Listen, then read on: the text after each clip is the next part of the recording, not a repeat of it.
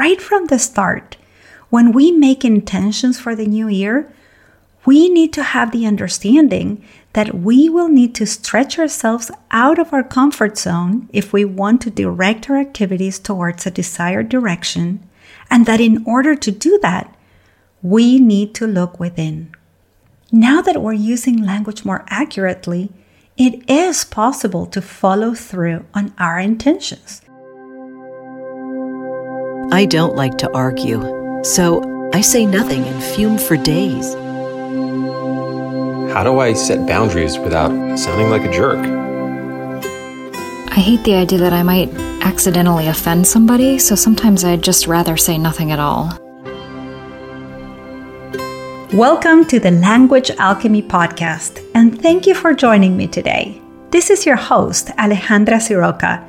I'm a transformative communication teacher and coach devoted to helping you have more peace and more harmony in your life as you communicate like the adult you are in all your relationships.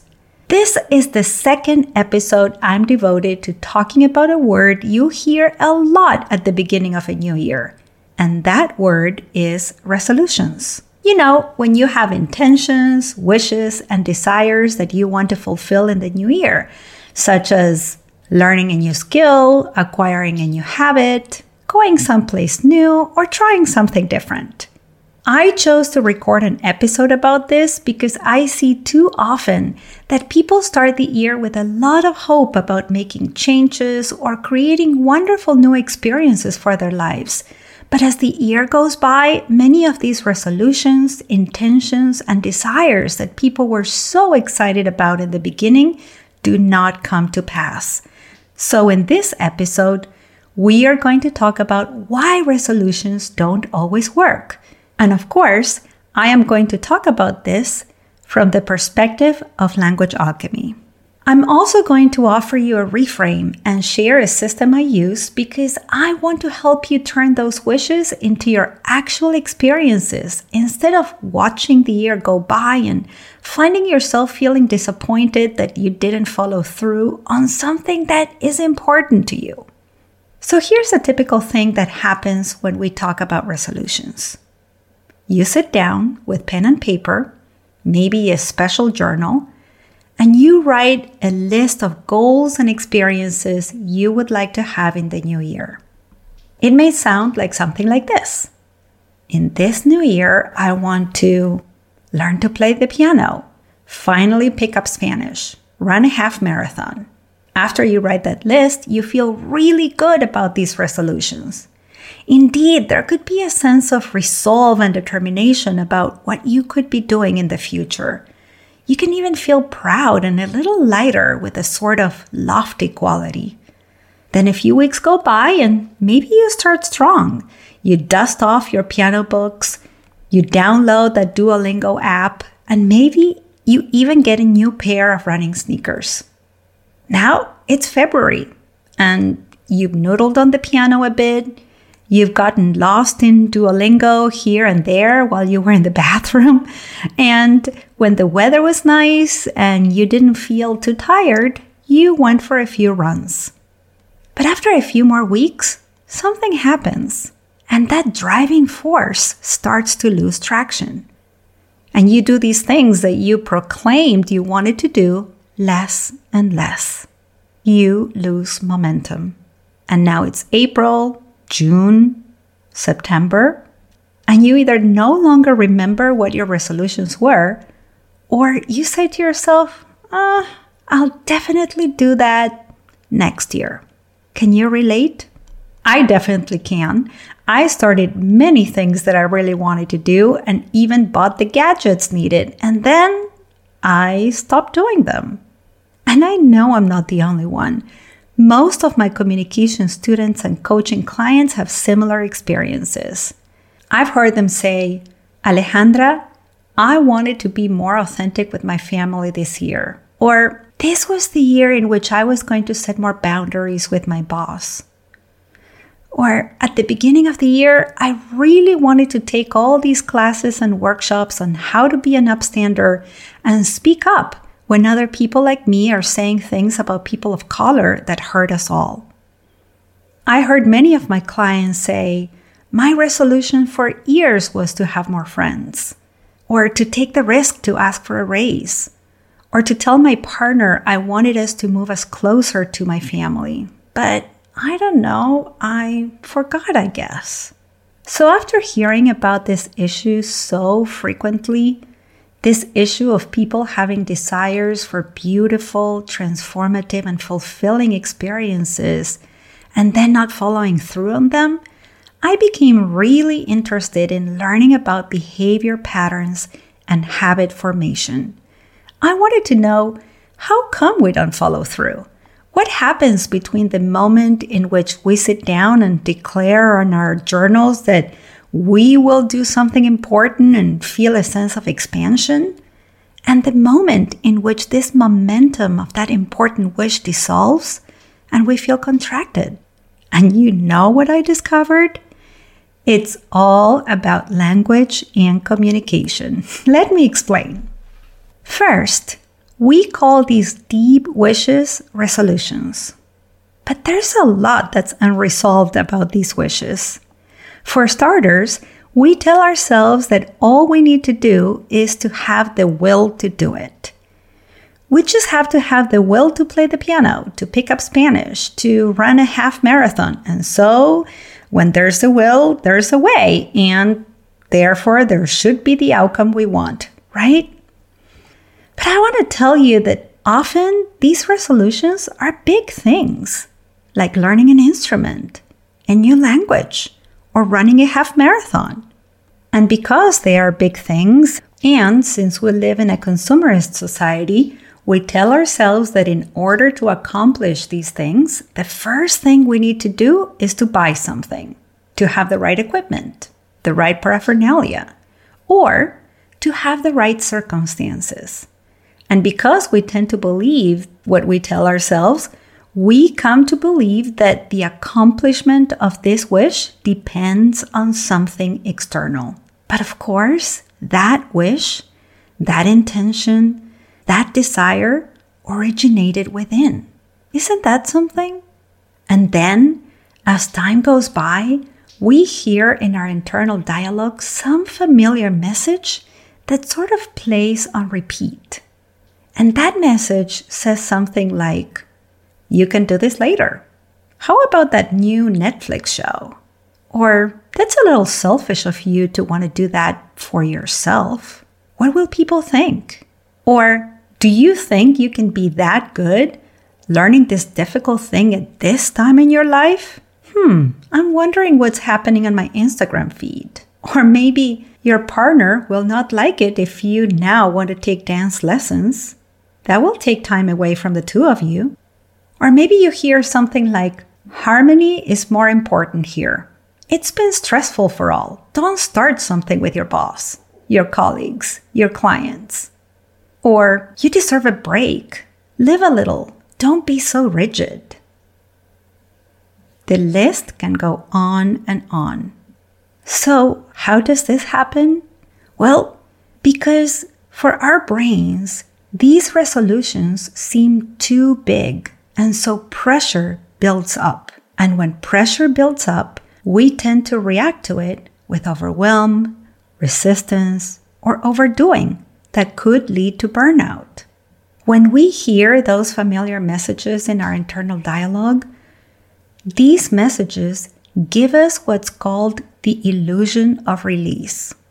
Yes, they release the internal pressure momentarily. And that's why we don't follow through. Because when we hear these familiar phrases in our head, we may feel good for a tiny bit, and then we don't do what we proclaimed we wanted to do. Now, some of these messages can be quite loud for sure, but what I find is that in general, we're not even aware of them. These messages are often quite subtle and they stay in our psyche on repeat, and sometimes they even show up in disguise, as in a wise and loving voice of reason.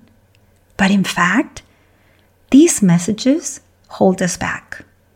They hold you back, and they are your internal sabotaging system. They hold you back not only from having what you would like to have, what you want to accomplish, what you wish for you in your life, but more importantly, they hold you back from your capacity to honor yourself, to value your longings, to give to yourself the gift that's lying underneath that wish. So maybe playing the piano gives you a sense of enjoyment. Or maybe the present underneath learning a language is connection. Or maybe the prize underneath running a half marathon is confidence or self care. But when you let yourself be influenced by these sabotaging messages, you hold yourself back from your ability to grow, to mature, to bring forth the resourcefulness, the creativity, the self connection that your heart is longing for. So it's time to stop doing that. And how do you do that? Well, first, let's use language consciously and maturely. Let me show you how. The first thing we need to do is to call these wishes what they truly are. They are intentions, not resolutions. The word intention comes from Middle French, from the practice of archery, and it means to stretch oneself out into a desired direction, and it also means to look within. So, right from the start, when we make intentions for the new year, we need to have the understanding that we will need to stretch ourselves out of our comfort zone if we want to direct our activities towards a desired direction, and that in order to do that, we need to look within. Now that we're using language more accurately, it is possible to follow through on our intentions. I'll share with you how to do this and give you a gift at the end I put together for you. And before I do, I'd love for you to first listen to these steps that I'm about to share and then download a worksheet with these steps and then tell a couple of friends about this episode so you can do this together with them. You will see why in just a moment. I'm going to share with you a system that works, and I'll give you an example along the way. Let's say that your intention for this year is to have a thriving relationship with your partner. Great, write that down. And then go within. The first step is to understand why you want what you want. So, why is fulfilling that particular intention of having a thriving relationship with your partner important to you? What would it give you? This is how you connect to the deeper gift underneath what you want. Even if you think it's obvious, it may not be. So, write at least three reasons why this intention is important to you. For example, would having a thriving relationship with your partner give you a sense of true connection? Would it give you hope in your ability to love another human being unconditionally? Or would it give you a sense of ease that you can sleep better at night and wake up feeling energized and ready to enjoy your life? Whatever it is, write it down. Then, the second step is to connect to the potential consequence of not having what you want. How would it affect you if you don't stretch yourself to have what you want? if you don't have that thriving relationship with your partner? Would you feel more lonely than you may be feeling now? Would you share less and less with your partner and choose to spend more connecting time with others, maybe friends or family or your kids? Would that lead to disconnection with your partner? Would you go to bed feeling preoccupied, not having restful sleep, and maybe waking up feeling like life is not fair with you? Or that you chose the wrong partner? Whatever came up for you, trust it and write it down. The third step is that now that you've connected to the reasons why you want what you want and why this really matters to you, you need to write a list of the kind of evidence you would find when you are having what you want. What I hear some of my clients say when they tell me they want to have a thriving relationship with their partner is I see us choosing to share meals at the table and not in front of the TV. Or I see us talking and laughing. Or I see myself getting out of my car feeling happy to come home. I see myself telling my partner something that happened that day. I see myself listening to my partner with greater presence and curiosity. Or I see us making time for fun and enjoyment without the kids. Okay, I think you got it. So let's move on to the fourth step. What are the different steps you need to take to fulfill this intention? Perhaps it's learning to reveal more of what's in your heart with your partner. Maybe it's learning to cultivate curiosity and presence. Maybe you need to take a communication workshop, a course on listening, like the one I offer online. Or maybe some of these steps involve reading books on communication, or communicating that intention to your partner and letting your partner know your why and what would let you know that you have that thriving relationship with them. Maybe it's sharing with your partner that you would like to have meals at the table or alone time without the kids. In this step, you brainstorm small, doable, and repeatable, enjoyable actions that can direct you towards your desired intention. And now you are ready for the fifth step, which is to schedule these actions on your calendar. Yes, research shows that we are more likely to follow through if we schedule activities on our calendars. Not just make a mental note, but actually, whether you keep an electronic calendar or you have a paper planner like me, write down or schedule all those different actions throughout the year, not just for a week or two. For example, you can schedule a time to talk to your partner about your intentions by scheduling a nice walk or a hike with your partner.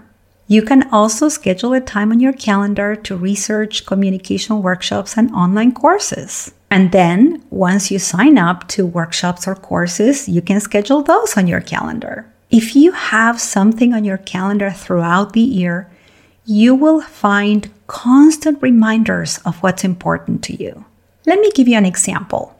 Having deep and authentic connection with myself is very important to me.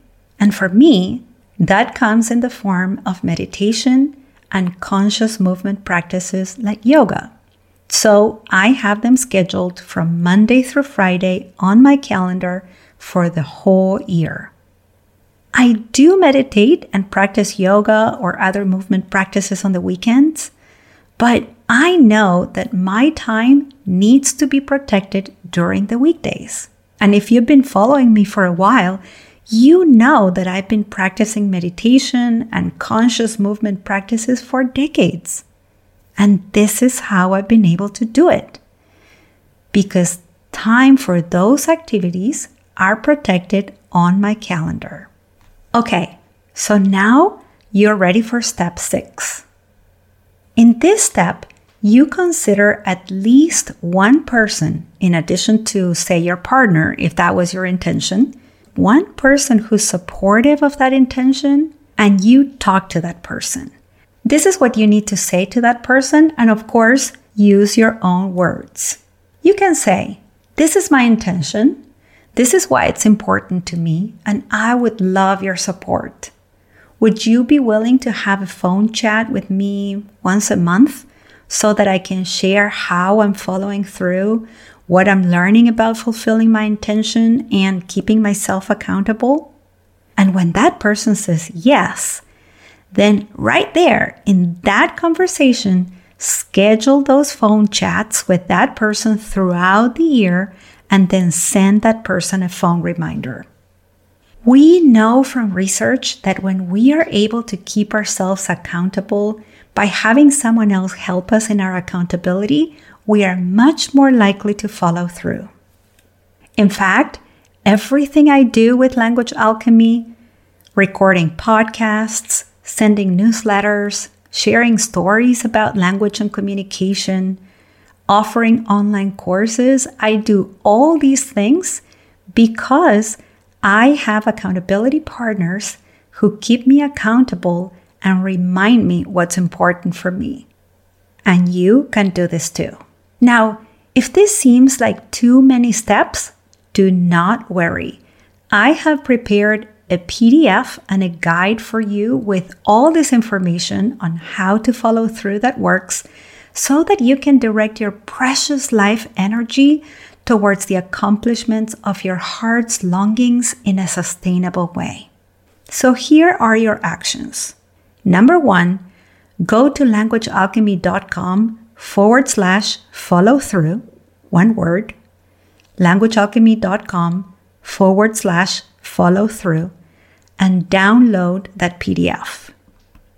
And number two, tell that person who will be your accountability partner to also listen to this episode and download that PDF. It will be super helpful for your conversations with them, and it will also be beneficial for them. In fact, they may ask you to be their accountability partner, and that way you can support one another. Now, let's recap what I've shared with you in this podcast episode.